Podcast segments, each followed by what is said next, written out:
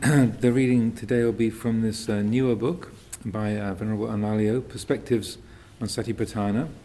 So this was published in 2013. So and this one, the one we have been having readings from is from 2003. so, and this is uh, chapter two, and uh, simply called mindfulness. In this chapter, I examine the quality of mindfulness itself. First, I survey passages in the discourses d- that describe a loss of mindfulness and its consequences. Then, I explore the protective function of mindfulness. Finally, I take another look at the relationship between mindfulness and memory, which I have already discussed to some degree in my earlier book on Satipatthana. So, firstly, loss of mindfulness. For an appreciation of the functions of mindfulness in early Buddhist thought, helpful indications can be gathered from passages that depict the results of the absence of mindfulness. Descriptions of what happens when mindfulness is lost indirectly show what functions mindfulness was held to perform. A recurrent theme in such passages is that the absence of mindfulness results in the mind being overwhelmed by sensual desire. The protective function exercised by mindfulness in this way points to an important ethical dimension of mindfulness practice.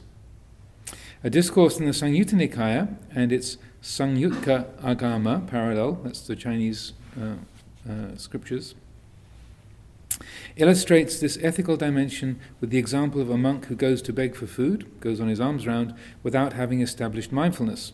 Here is the relevant part from the Samyutta Agama version. So that was the, uh, mentioned at the, at the end of the last passage that I read yesterday. Uh, it's the same, uh, the same reference. A foolish and ignorant person who dwells in dependence on a village puts on the robes in the morning, takes the alms bowl, and enters the village to beg for alms without properly guarding the body, without restraint of the sense doors, and without the mind being collected through mindfulness.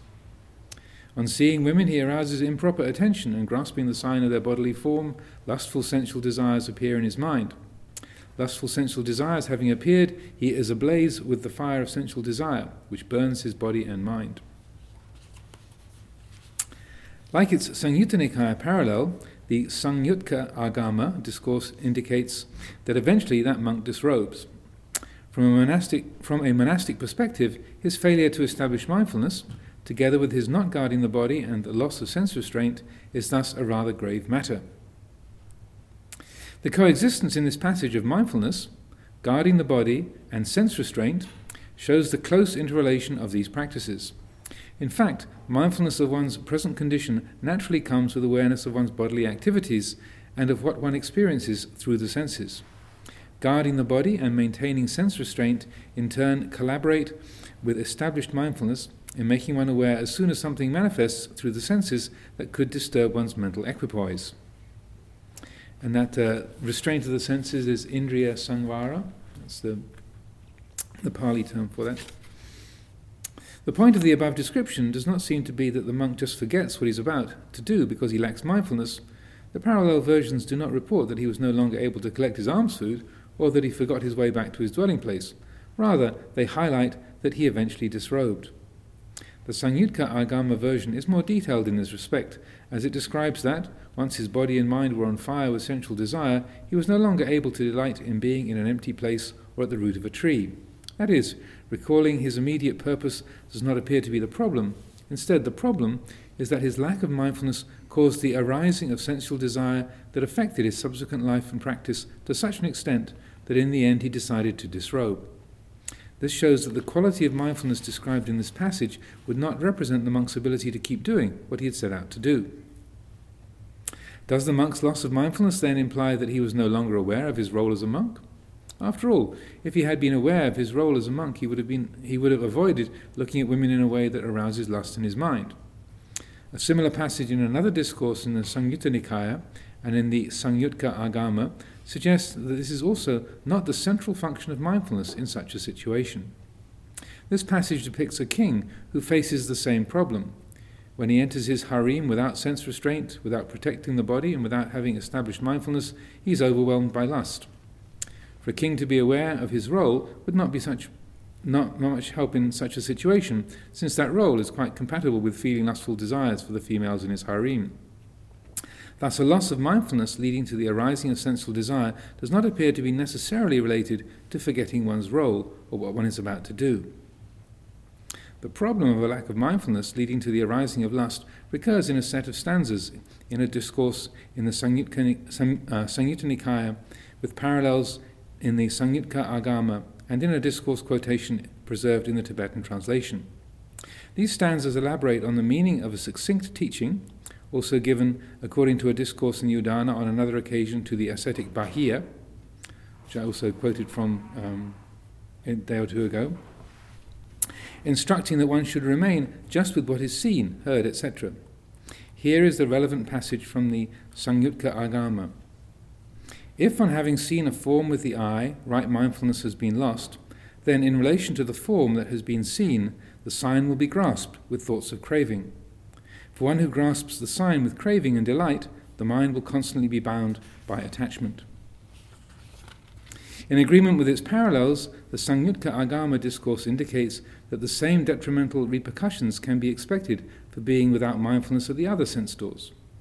Given that in this stanza guarding the body and sense restraint are not mentioned, it becomes clear that it's precisely the loss of mindfulness that is responsible for lust manifesting in the mind when one sees forms, etc.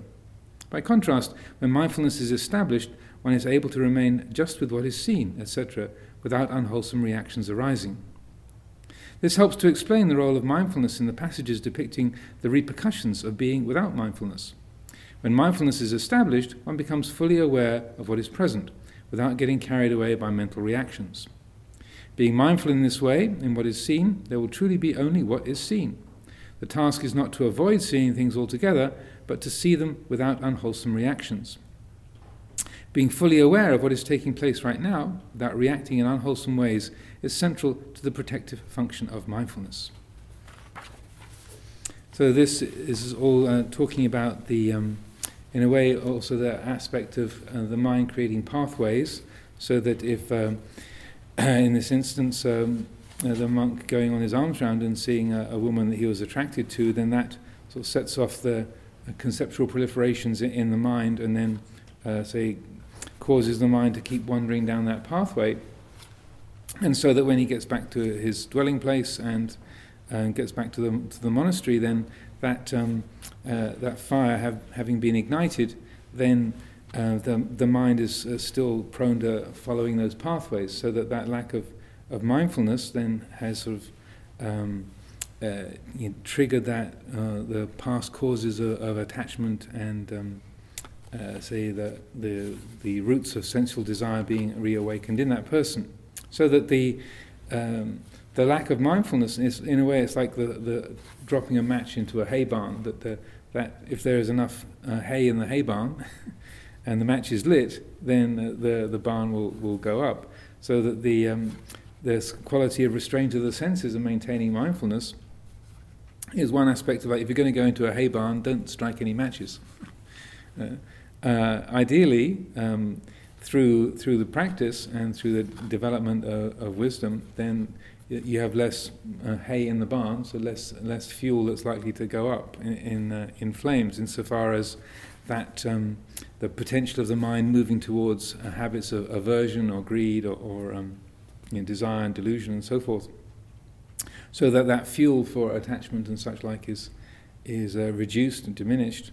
But uh, as long as one is you know, working with uh, the the average mind, that there is a, the potential for uh, aversion and greed and, uh, and, uh, and so forth, desire, then that quality of sense restraint and the quality of sustaining the quality of mindfulness is a, a, a, a major support.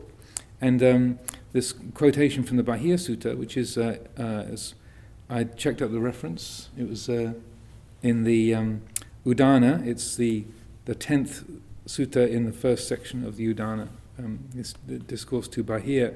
And so that is pointing out that when there is mindfulness, then that, uh, in a way, that's uh, the, with, with uh, the, the, Buddha's description to Bahiya, is in a way it's saying when there is a, a mindfulness and wisdom, then that there isn't any kind of uh, igniting of any potential for, um, for desire or aversion or fear and, and so forth. There's unwholesome roots. But uh, as it says in that sutta, in the seen there is only the seen, in the heard there is only the heard, in the sense there is only the sensed.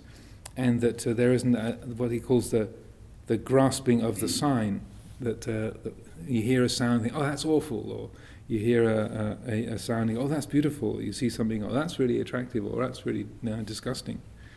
Or, that the, the mind is, uh, the more there is an establishment of mindfulness and wisdom, then when there is that, that sense contact, there's a recognition, oh, that's a, a something that is, um, that is pleasant or is unpleasant, or is, uh, the mind registers that as, as beautiful or ugly, but it doesn't make anything out of it. It doesn't create a, a story around that, that perception, and it doesn't uh, um, lead to the quality of, of, craving, either aversion or desire or fear, greed, and, and so forth. So, in terms of um, speaking of this in terms of the uh, dependent origination cycle, uh, in the, the, Buddha's descriptions of that, that uh, there's sense contact. The, the, eye sees a form, the ear hears a sound, and the nose smells an odor, the body senses a feeling, and so forth.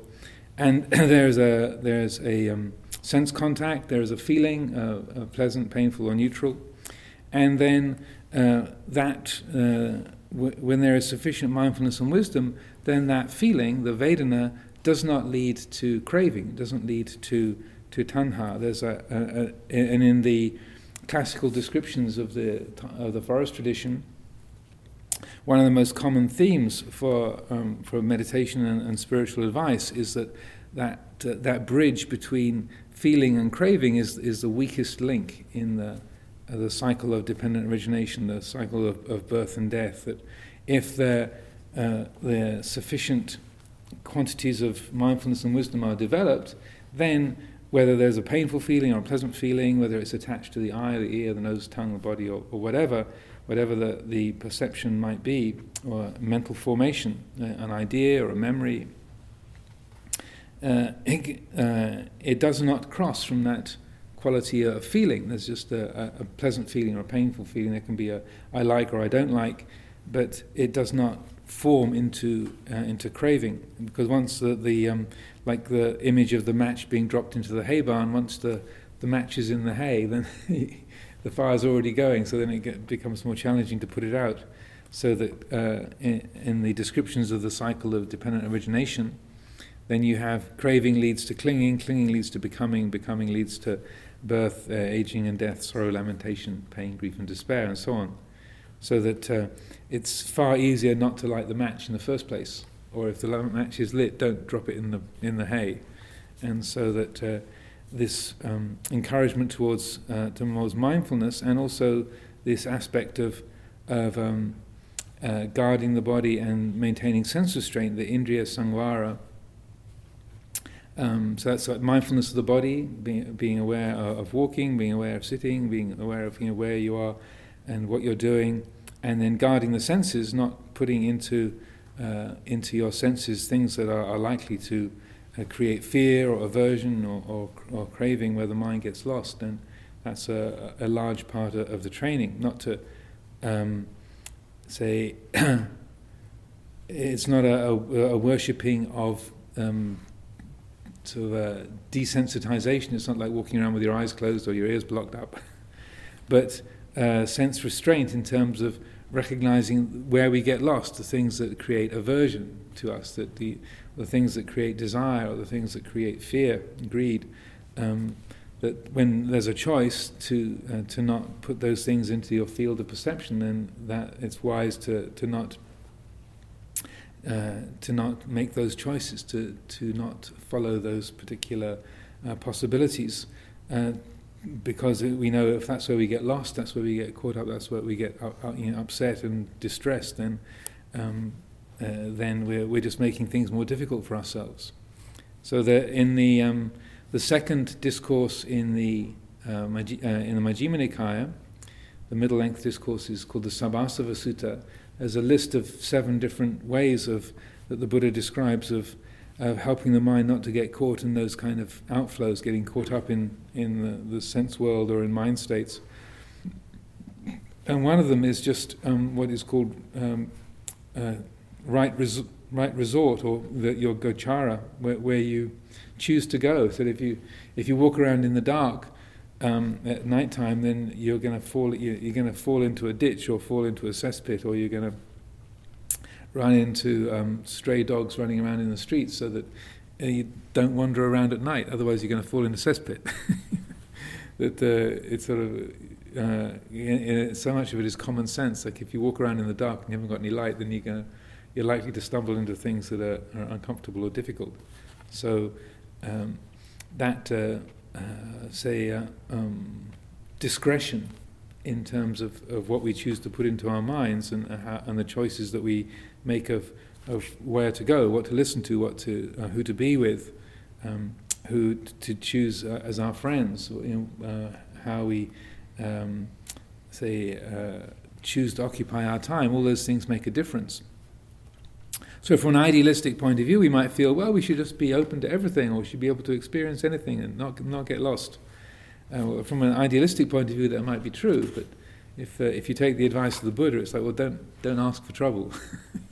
if you're going to walk around at night time, take a torch and make sure you got you got uh, a source of light so you can see where you're going, so you don't fall into a cesspit and so on.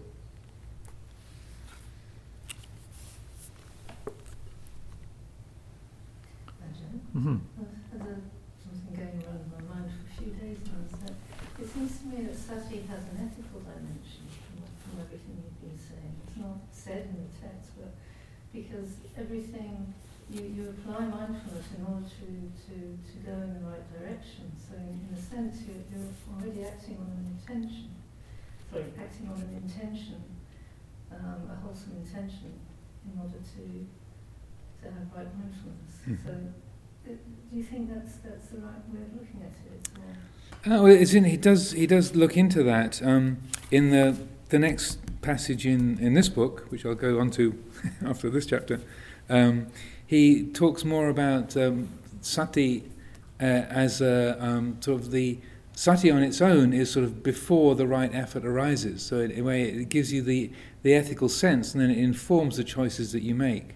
But he, he's quite sort of detailed about it, and so he goes into terms like choiceless awareness, or um, uh, that uh, that kind of um, uh, um, say re- reviewing or assessing of the situation, and then the choices of what to, what to do or what's what's the wise uh, effort to make coming from that. But sati on its own is.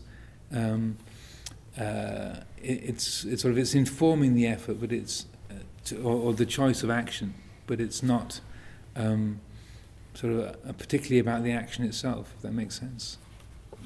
Yeah. So we'll get on to that in due course.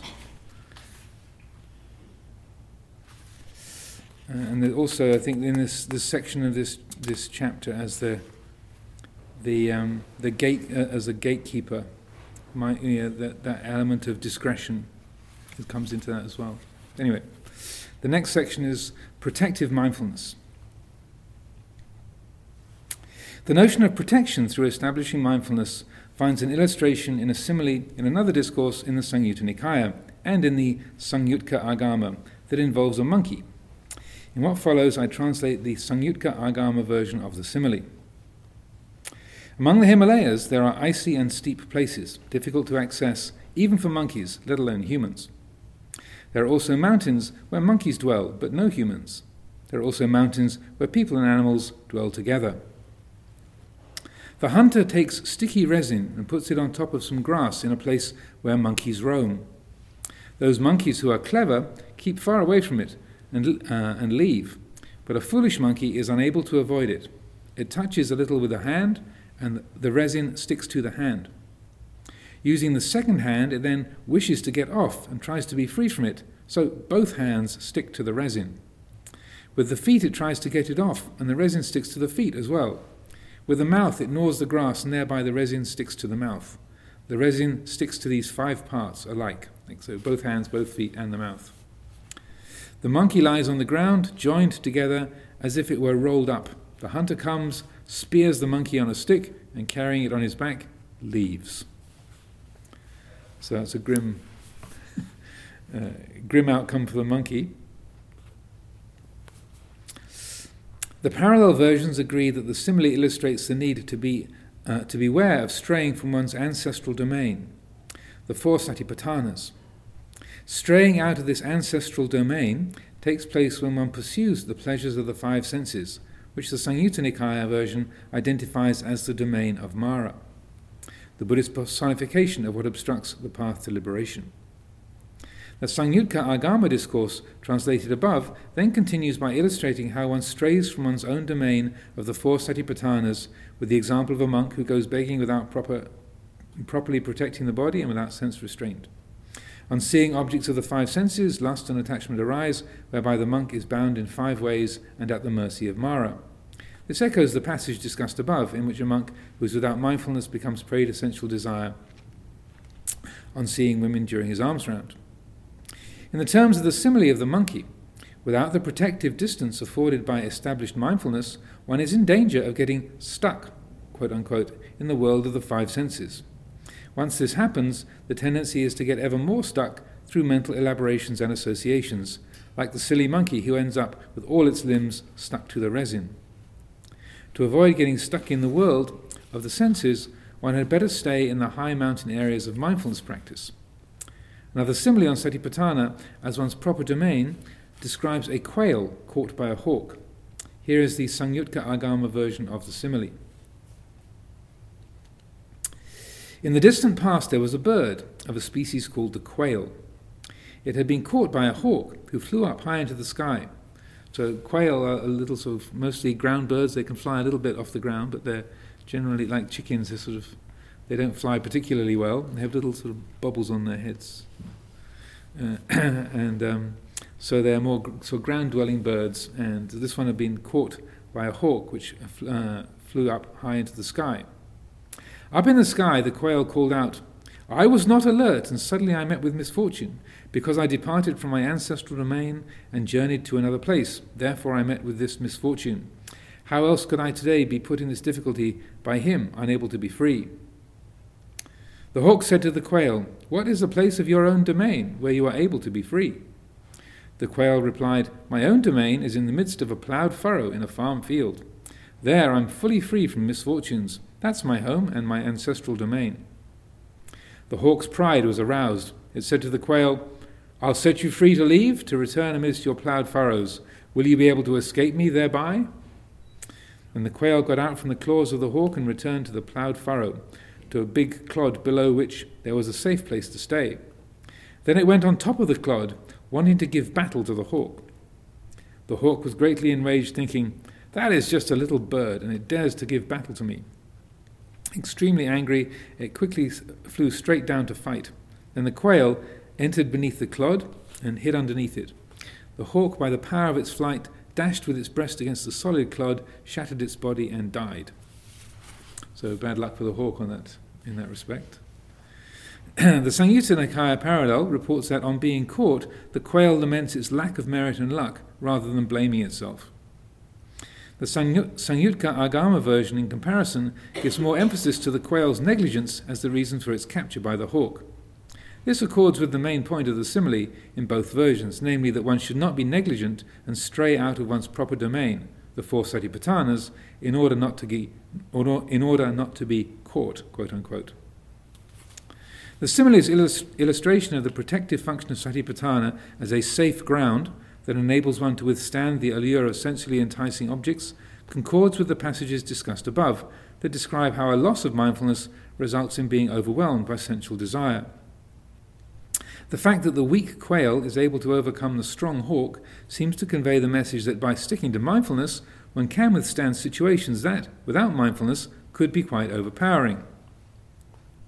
The similes of the monkey and the quail converge on the notion of protection through establishing mindfulness. Other discourses highlight that mindfulness is indeed the one factor that offers protection.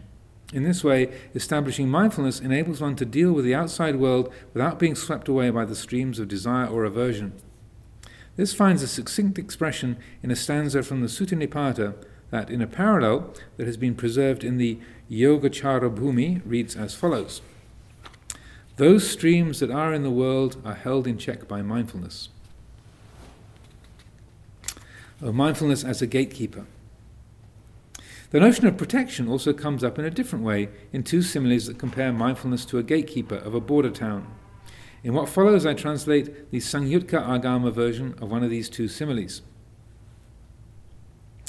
It is just as a border country king, who has the walls of the city well kept in order, the gates with a firm foundation, and the access roads level and straight. He has placed four gatekeepers at the four city gates, all of whom are clever and wise, knowing those who come and go.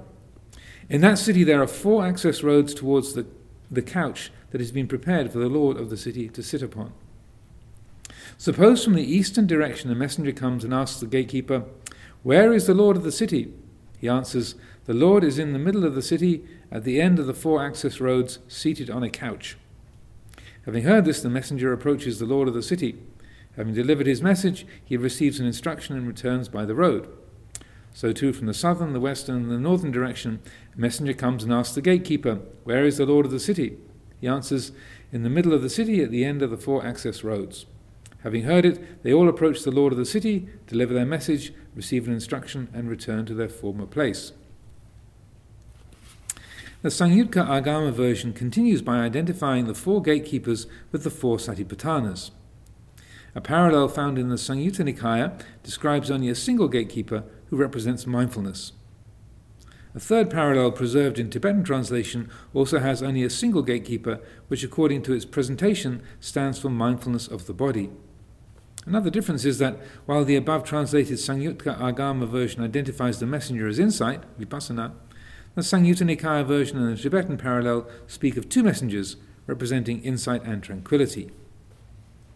Whether the messenger is insight alone or insight together with tranquility, the task of the gatekeeper in this simile is to show the path by which the messengers can reach the Lord of the city, who represents consciousness, according to all versions.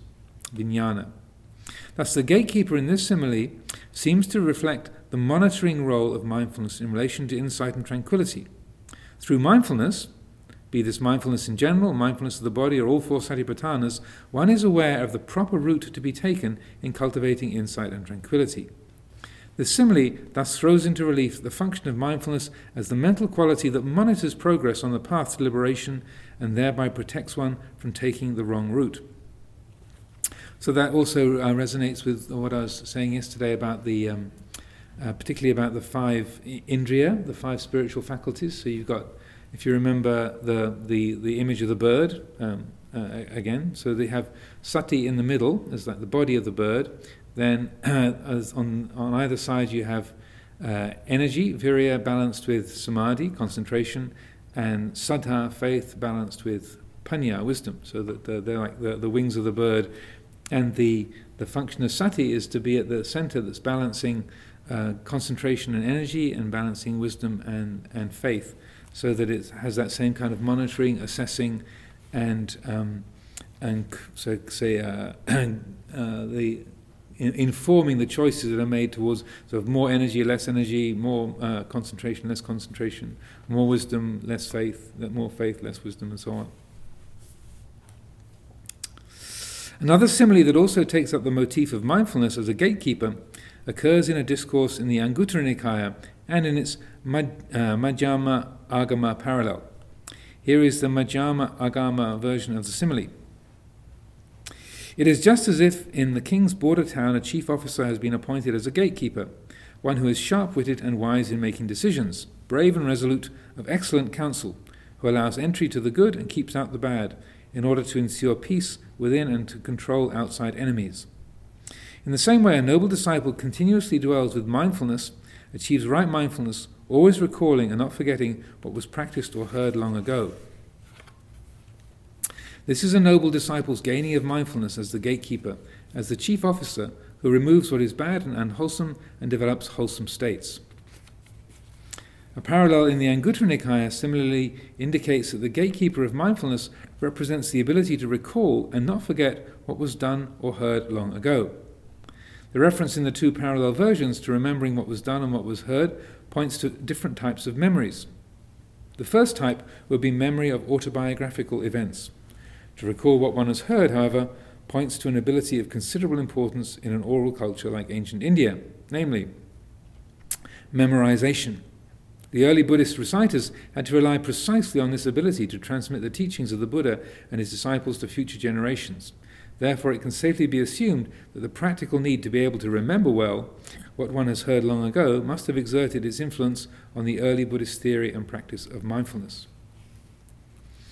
So, this uh, image of the gatekeeper, um, and so as it uh, uh, spells out, um, the, the astute gatekeeper of a city is, uh, is able to, to watch and observe you know, who are the, the people that are, are friendly and are, are helpful, uh, who are the, um, uh, the citizens who are sort of, say, living um, in accord with the people in the city, and who are the um, the ones who are dangerous, who are uh, outside enemies, and so forth.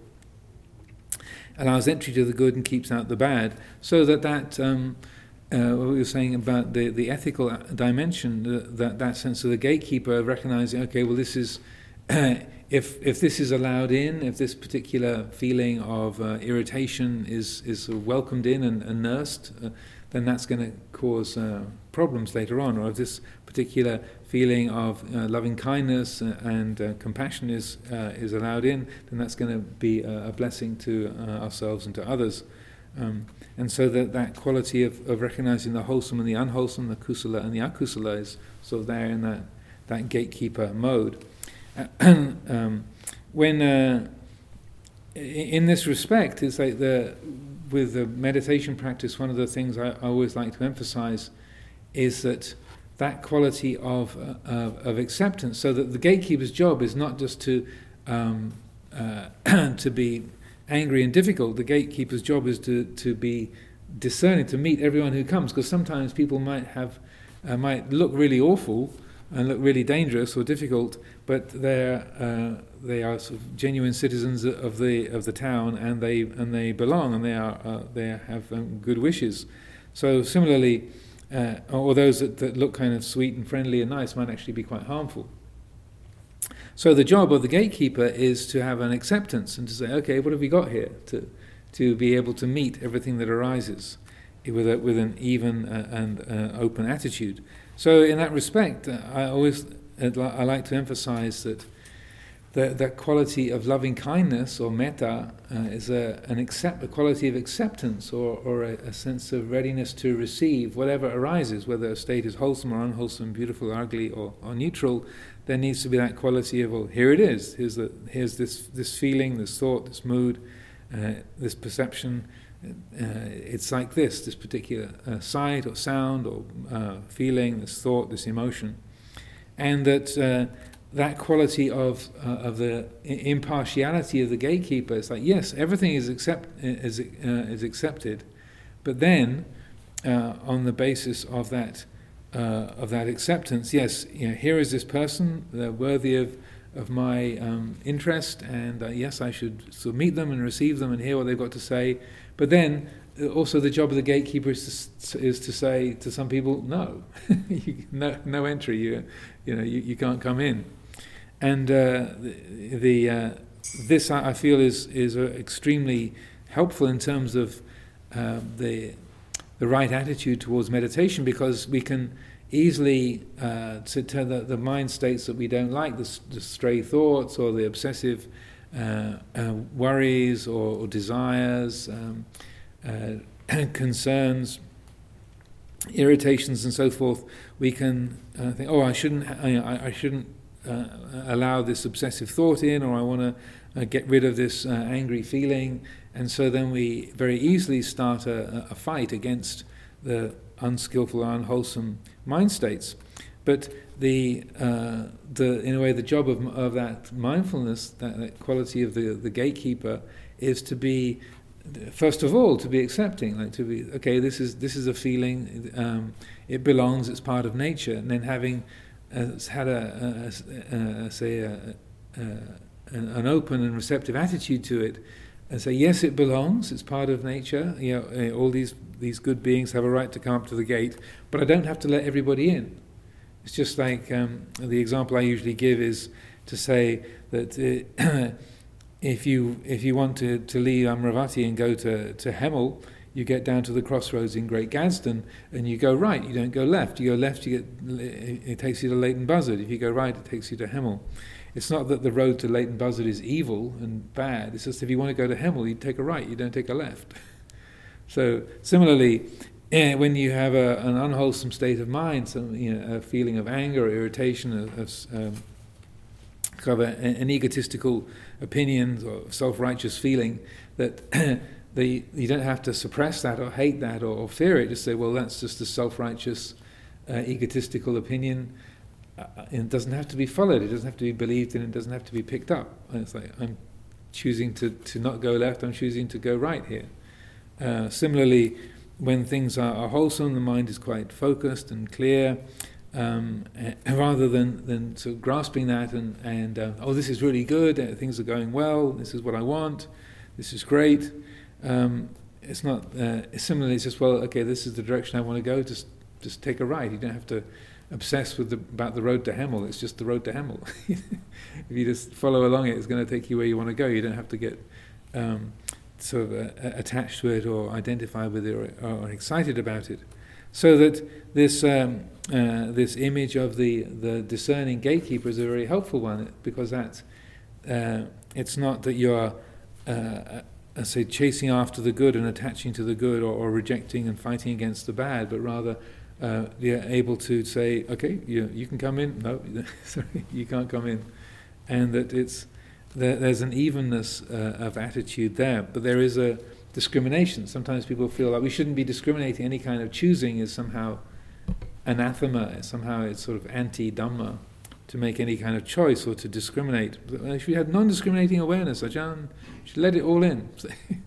well, it's rather like, well, if that's the case, then you all places on the map are, are uh, equally uh, equally good. If your home happens to be in Hemel, you have to you need to do some discriminating. Like yeah, like yeah, all places are equal, but my house is in Hemel, so that's you know I can't just sort of show up in Leighton Buzzard and say hi.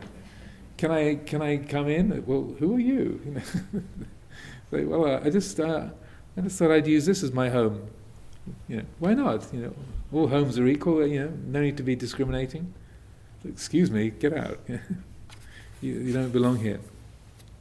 So common sense uh, tells us that, um, yeah, there's, they might have an, idea, uh, an ideal of non-discrimination, but I feel it's, yes, there's a, th- that basis of, of acceptance, yeah, all things are part of nature, yeah, but there are places that, uh, say, are going to be of benefit, the, the wholesome qualities, and those are the ones that, that we choose to develop not because we hate or fear the unwholesome, but because that uh, if uh, the wholesome is is followed and developed, then that leads to clarity towards peacefulness, towards harmony between ourselves and others. And if the unwholesome is followed, then it leads to confusion and conflict and difficulty.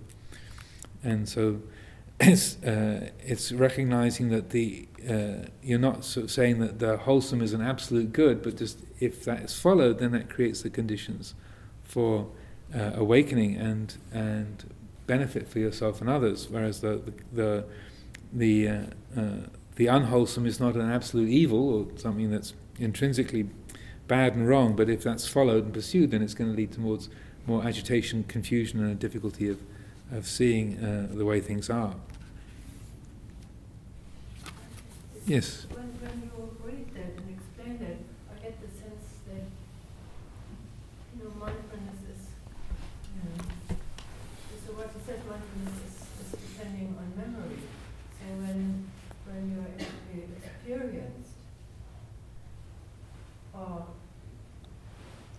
knowledgeable in terms of Buddha's teachings, your mindfulness is more informed of what is helpful or skillful because you know from your own experience or, or from, from what you have read. Mm. So mindfulness in that sense seems to be really um, something which is evolving in the in the course of practice, not just having mindfulness or having not mindfulness. Mm-hmm getting, how say, uh, from where it's operating, that, that place is getting um, wiser. Yeah, there's there's degrees of it, and and the degree of it being informed, and that memory and the, you know the capacity to draw on the teachings and apply them appropriately is uh, is extremely useful. So uh, the next section is mindfulness and memory, where he revisits some of these these themes. I have another question. Yes. And yesterday you presented two similes that were talking about the precision with which one should maintain mindfulness, and that's something I was wondering about. One simile was talking about the man who's holding oil and the A bowl filled with, with oil so that it was brimful, yes. yes, and if he, had to be extremely careful because if he just one drop fell out, his head would be cut off. Mhm. And then another simile was talking of the herd keeper who, when things were okay in the summertime, he could just relax, but still watch the cows. Mhm. So they seem a bit contradictory, the two approaches. I'm just wondering how careful one should be with when things are okay, when there's no, when there are no evil states. Well, the, the, both similes were given by the Buddha. So, uh, but the, if you remember, the one where if, it's, if the mind is imbued with wholesome states, that's when you can snooze under the tree and let the cows wander where they like. But then, if um, you know, in that simile, uh, of course, that season of wholesome states might be a very, very short season. Suddenly, oops, you know, the crops have started growing again, and uh, you need to watch out for the cows, you know, wandering into the into the grass. So that um, generally, that a, a, a quality of acute attention is going to be helpful because my experience is that the mind can go from wholesome states to unwholesome states very, very fast.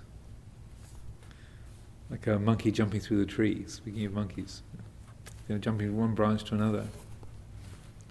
So err on the side of caution.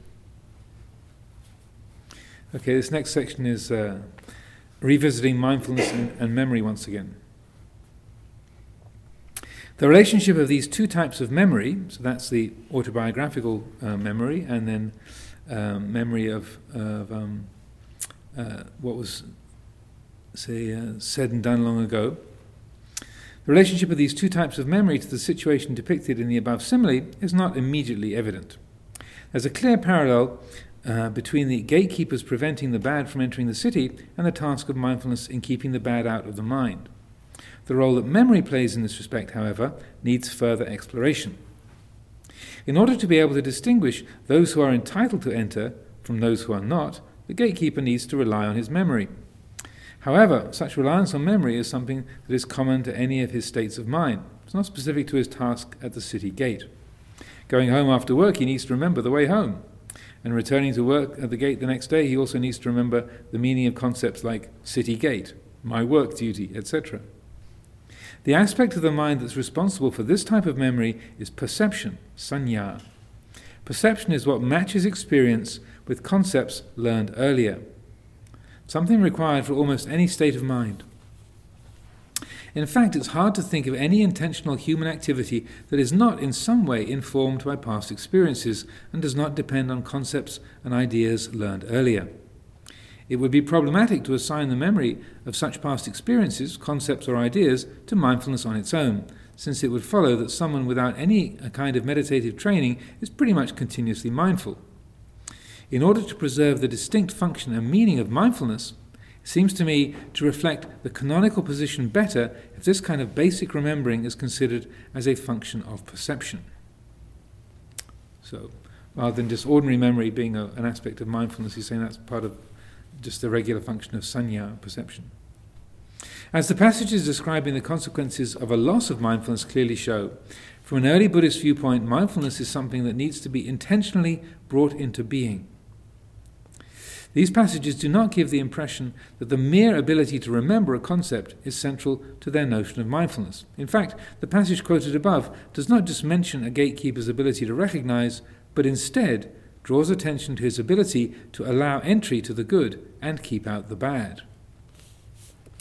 Alternatively, perhaps the relation to memory in this simile can be found in the gatekeeper's need to remember what he's supposed to do. This would fit the simile, although it would not work so well with a subsequent explanation. According to this explanation, the purpose of the simile is to illustrate that through mindfulness one is able to recall what happened long ago. Such an ability does not have a straightforward relation to remembering what one is supposed to do. This much can also be seen from the passages that take up a loss of mindfulness, where the examples do not seem to be about forgetting what one has set out to do. To execute his duty of allowing entry to the good, and keeping out the bad, the gatekeeper needs, above all, to be fully aware of what is happening at the city gate. His task is to be aware of who is entering it right now, and he must not be distracted from his present moment awareness by dwelling on the past. It seems to me that the motif of the gatekeeper of mindfulness stands for being fully aware in the present moment at the gates of one's mind, which is precisely the quality that enables preventing the bad, desire and aversion, from entering the city of one's mind. That is, I would see the gatekeeper simile as pointing to the same protective functions of mindfulness as are illustrated in the similes of the monkey and the quail. The relationship of mindfulness to memory, then, emerges naturally from the fact that being fully aware in the present moment is precisely the quality of the mind that facilitates later remembering. It will only be possible to remember that of which one has been aware. So if you weren't aware of it, you can't remember it. Uh, you, the more fully you've been aware of something, the easier it is to remember it. Makes sense to me? The more one has been aware, the better one will be able to remember. If mindfulness was established, it will indeed be possible to recall what was done or heard, even if it happened long ago. In the case of the gatekeeper, his present moment awareness needs to be somewhat broad or panoramic as he has to remain alert to the whole situation at the gate. He cannot allow himself to focus on one particular person coming in at the expense of losing sight of others who are also moving through the gate. As the first gatekeeper simile shows, his overview of the entire situation is not limited to what happens at the gate, as he may also be required to inform messengers of the path from the gate to the lord of the city. But he nevertheless stays at the gate fulfilling his task of being fully aware of whatever happens in the present moment, thereby being able to discern the good from the bad. In practical terms, this means that if one is doing something with such awareness that it can later be remembered easily, then one is indeed being mindful. Walking towards the meditation hall, for example, I could be mindful of my walking, or else be lost in thinking, perhaps dwelling on some memories of the past. The fact that at a certain point I have reached the meditation hall clearly means that I must have walked there. But if I have not been mindful of the walking, I'll not be able to recall the experience of having walked. I'll only be able to conclude that I must have walked to the hall by inference, since I'm now in the meditation hall. if I've been mindful, however, I'll be able to recall the walk. This does not necessarily mean remembering every minute detail of the path that I took, but the experience of having walked towards the hall will be available for my recall simply because I was aware when this experience happened. Even without mindfulness, some degree of attention has to be with the walking, otherwise, it'll be impossible to keep on the path or even to take the next step. But the attention required for such semi automatic actions can be quite superficial. Most of the mind can be involved with something else at the same time, such as daydreaming, dwelling in memories, or of anticipating the future. When one is mindful of walking, however, and the mind is present with the experience of walking in an open and receptive manner, then one is fully with the experience of walking, and thus more fully and accurately aware of it. With such a way of being mindful of one's walking, attention becomes somewhat panoramic, in the sense of being aware of the whole situation instead of singling out uh, one of its details and focusing on it to the exclusion of anything else. Such broad and receptive awareness would indeed make it possible, if needed, for the experience of walking to be recalled later. This type of alert, broad, and receptive awareness is what makes a difference in one's ability to recall past actions. So, also, this isn't just true of walking, it's quite common people uh, get in the car and then find themselves in, in the middle of Berkhamsted or uh, the, the local town and go, What did I come here for? I remember, I remember starting the car, and, and then suddenly they, they find themselves in town. They've driven for 10 or 15 minutes and haven't got a, a clue of, of, anything that happened along the way. They, well, I must have driven here, because here I am in town. but there might, particularly if it's a very familiar route, uh, then you they can be completely on automatic pilot and um, not, uh, not really aware of what you're, what you're doing at all. While mindfulness is thus different from the basic form of attention that appears to be present in any state of mind, attention is nevertheless closely related to mindfulness. In fact, in several discourses, thorough attention, yoniso manasikara, parallels aspects of satipatthana meditation practice. What makes the difference, however, is that the basic function of attention is present in any state of mind, unlike mindfulness or thorough attention, which have to be cultivated and intentionally brought into being. The cultivation of a strengthened and thereby to some degree broadened form of attention makes it possible to remember easily what one did in the past. These two aspects of strengthening and broadening are to some extent interrelated. Remaining firmly established in mindfulness without immediately reacting in a judgmental manner and without being carried away by mental elaborations allows for awareness of more aspects and details of the present situation. Thus, a broader range of data can be taken in by the mind. Expressed in terms of photography, being mindful is like taking a picture with a long exposure time with a wide angle lens. In sum, when considered from the viewpoint of satipatthana, meditation practice, I consider as uh, I consider a central import of the memory nuance of mindfulness to be that an intensified and broadened form of attention given to what is occurring in the present enriches one's awareness of what's happening to such an extent that this strengthens one's ability to recall later what took place. Precisely this enriched present moment of mindfulness forms a continuous theme throughout the different satipatthana exercises, enabling awareness of the condition of one's body, the hedonic tone of feelings, the present condition of one's state of mind, etc.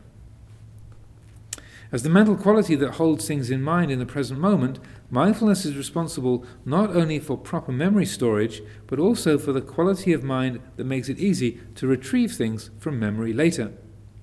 As I suggested in my earlier book, this one, the aspect of mindfulness becomes evident when one fails to remember something because the mind is excessively focused. On laying the question aside and allowing the mind to return to, to a more open and broad minded condition, one may find that the information arises in the mind on its own. This aspect of mindfulness, uh, concerned with facilitating the actual remembering of information from the past, is prominent in relation to the practice of recollection, anusati, and of less relevance to the satipatthana meditation. While these two modes of meditation have much in common, a chief requirement for satipatthana is that the practitioner remains mentally anchored in the present moment. The task is to examine one's bodily condition now, to recognize how one feels in the present and how one's mind is at this precise moment, rather than to recall what happened earlier. It is this type of mindfulness in the present moment, developed through Satipatthana meditation, that is an integral part of the Noble Eightfold Path's liberation. If mindfulness were just about remembering things from the past, there would have been no need for the scheme of the four satipatthanas as an elaboration of the path factor of right mindfulness. In order to inculcate the ability to recall the past, the practice of memorizing texts that was undertaken anyway by early Buddhist disciples to transmit what they considered to be the word of the Buddha would have been amply sufficient. Following the Vedic model of oral transmission, this could have become their main training ground for cultivating the ability to remember. According to the Manusmriti, the laws of Manu, the ability to recollect past lives requires recitation of the Vedas, which means their memorization, together with pure conduct and austerities. Thus, the very fact that a scheme of the four satipatthanas has come into existence makes it clear that in early Buddhist thought, mindfulness is not just about recalling the past. So, to underscore that, also, that uh, um, even though he's sort of going into some detail about mindfulness and memory, uh, here and their relationship, uh, it can be that the thought is, well, my memory is terrible, therefore uh, I must have really uh, bad mindfulness. Uh, you know, that if there is that sense of trying to remember facts, names, dates, and um, as the years go by, having more and more of those blank spaces in the uh, what was the name of that that that place? What was the name of that town? What was that actor's?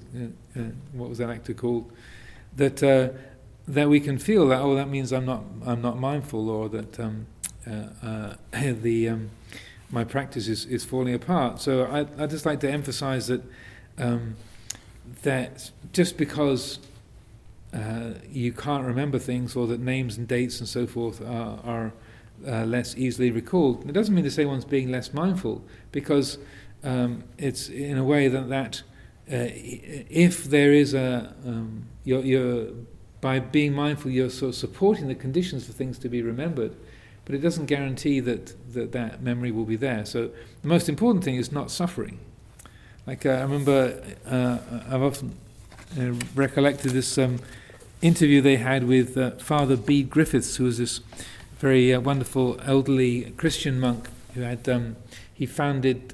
Uh, this uh, sort of Christian ashram in India, a sort of Hindu Christian ashram in, in India, the um, Shantivanam ashram, and uh, he used to to come and uh, give talks in, in, the U.S. from time to time, and they were they were interviewing him uh, for a, a, uh, a, local, I think a, local paper in uh, in Berkeley, in California, and um, he was also quite a scholar as a as a monk. He was also quite a a, a um, uh, scholar of the Upanishads. He'd written quite a lot of, uh, of sort of theological books and comparing Christianity and, and Vedanta and so forth. And uh, and this interview was was uh, one of the last ones he made. I think he passed away a few years ago now, but he was in his late 80s, and he had this this um, uh, you know, very sort of, um, uh, sort of classically boarding school English accent, and uh, the um, I think someone must have played a, recording of it because I can I can hear his voice in my my mind's ear. and they they one of them uh, people asked him what his experience of, of spiritual practice now was like in his old age, and he says, "Well, it's wonderful. It's really it's quite quite marvelous actually, because I used to be so so full of stuff. I used to know so much. It's all gone now. I wrote so many books, and I didn't even know what they were about."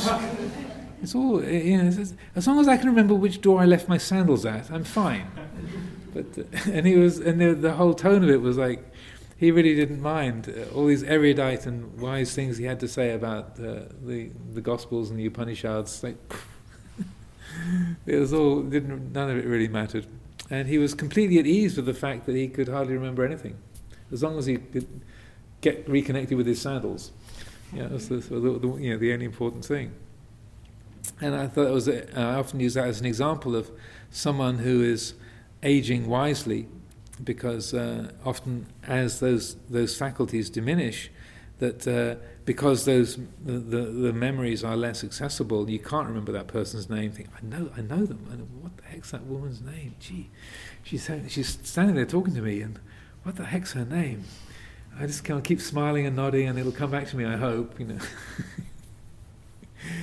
so the main thing is not suffering because uh, as time goes by, those memories will get less and less accessible. Even if you're a very wise and mindful and spiritual person like Father Bede, it all goes eventually um, for most people. And so that, uh, that as those faculties diminish and, and memory and other functions uh, are less efficient and less reliable, and there's more and more blank spaces, or senior moments as they get called, then uh, the, the main thing is, is to be mindful of, oh, look, blank. That's interesting. I used to know that person's name, and now it's completely gone. Yeah. Uh, or like Father Bede talking about his erudite writings. what the heck was I talking about? Um, that brings to my mind this study which was done in a Christian place. I think it was nuns, elderly nuns. They had somehow there was some scientific interest in finding out whether nuns or monastics have the same rate of Alzheimer's than other people. And so I don't know exactly how that came about. They, they, they dedicated their, determined that they, their brains can be um, studied after mm-hmm. their death. And their diaries could be checked and whatever. So there was a long-term study, I don't know about um, over how many years. And what they found out is that in the brains, they, they kind of um, tested, there was the same rate of Alzheimer, uh, um, how to say decay, decay, or, or the signs of Alzheimer mm-hmm. you can can um, uh, find on on a uh, physical level, but in their behavior, there was were, were no signs of Alzheimer or, or hardly signs of uh-huh. Alzheimer. And when they looked at the diaries, it was more that they, like what you said about Father Goodman, that they could just acknowledge it or say, oh God, you know, um, have mercy with me. So they didn't start, And so what, what seems to happen with Alzheimer patients is that they are so afraid of, of being seen as forgetful that they make up all these maneuvers to mm. hide things and to defend themselves, and then the mind gets more and more and more. Uh-huh. And so they didn't go down that road. So in that sense, they had the mindfulness, and you know, with the same Yes. symptoms, um, but not the the actual uh, psychological complications. Yes, that's really uh, that's really interesting. Uh, I'm I'm not surprised at all because uh, it's you can be mindful of extremely deranged mind states, and uh, or, or you can be mindful of not being able to remember anything. Well, like when when Ajahn Chah's um, his uh, stroke and brain injury, uh, well, not brain injury, because his uh, as his his illness progressed, he lost more and more of his mental functions, and uh, he used this. And sometimes he would try and say something, and the wrong words would come out. Like he'd try and say, you know, "Good morning, sister," and he'd say, uh, "Green Tuesday," whatever. And, and like, and he knew he'd said the the, the wrong words had come out, and uh, and the exam he he uh, the way he described it, he said like. If you remember telephone exchanges where a telephone operator they take a, a, a wire and then plug it into a socket to join one caller to the to the the, the person who's receiving the call. Uh, it's called a for those uh, those are less than forty or fifty years old. It's called a telephone exchange. he said the he said the the monkeys are playing in the telephone exchange. But, uh, so he could get his he get his faculties together enough to to explain it. Like this image of the monkeys kind of plugging the the the, um, the wires into the wrong sockets. That the, the, that he's trying to say, "Good morning, sister," and Green Tuesday comes out. It's like, no, I didn't say that at all. that the, the the signal is going one way, and then the, the it's being it's appearing out the wrong uh, the wrong window is opening up. But he, but also he knew how not to suffer about it.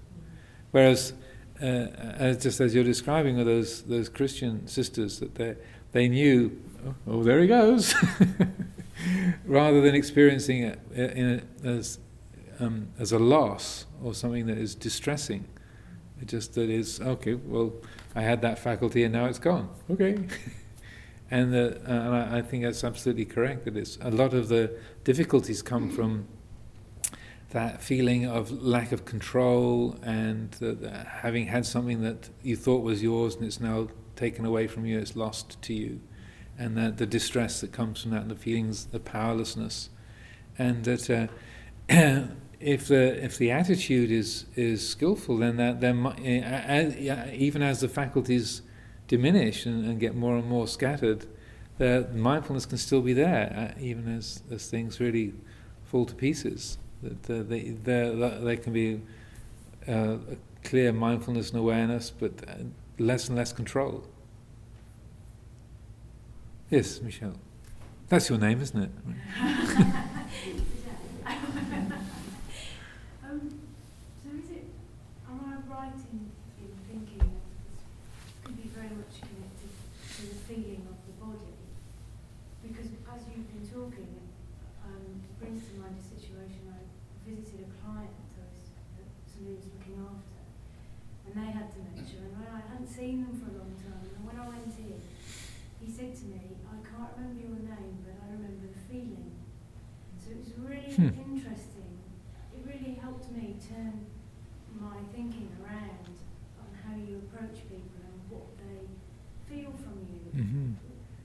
Because there's also body memory. Your, your body will remember things and how they Mhm. feel. When you're talking about this gatekeeper, Mm-hmm. this is kind of all new stuff to me. I've not heard this before. Not in this context anyway. It must be very, very connected to your body and your feeling about it. So am I right in is that a fair interpretation of it?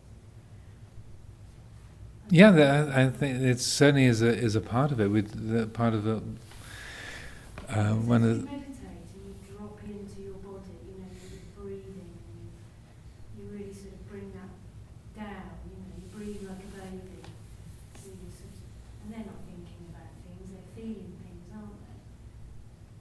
Then your stuff starts coming up, isn't it? Come- So you, if you let it, it's like your body will remember if you let it.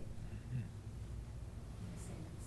Yeah, it's it certainly is. It's part of it, and the the more that um, you know that you know memories are, are, are sort of uh, mirrored in the body in many ways, and that, uh, so I, it's, it's interesting what you say about that that uh, client of yours. That uh, I can't remember your name, but I remember Remember the feeling I remember the feeling of, of your presence. Yeah. of a, you know, a presence or something.